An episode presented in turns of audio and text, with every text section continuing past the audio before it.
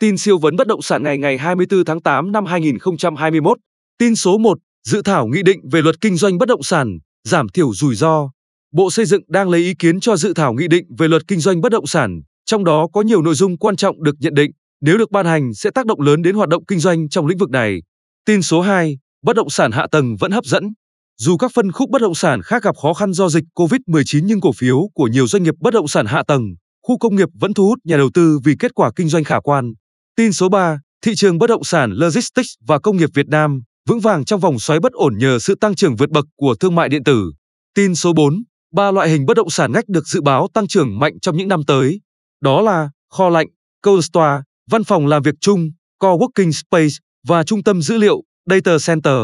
Tin số 5, nhiều dự án bất động sản tại Quảng Ngãi chưa đủ điều kiện mở bán. Tại Quảng Ngãi hiện có khoảng 5.000 sản phẩm biệt thự và liền kề của các dự án được cấp chủ trương đầu tư từ năm 2015 tới nay chưa đủ điều kiện được bán, trong đó có dự án của các doanh nghiệp tên tuổi. Tin số 6, Hưng Yên chuyển đổi 65,6 ha đất trồng lúa sang đất phi nông nghiệp. Tin số 7, hơn 2.500 tỷ đồng đầu tư khu công nghiệp ở Long An. Tin số 8, Bắc Giang sẽ có thêm 3 khu đô thị rộng 71 ha.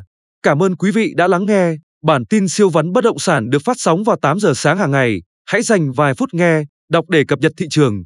Quý vị thấy bản tin hấp dẫn thì like và comment bản tin bằng cách theo dõi kênh nhé. Xin chào và hẹn gặp lại quý vị ở bản tin tiếp theo.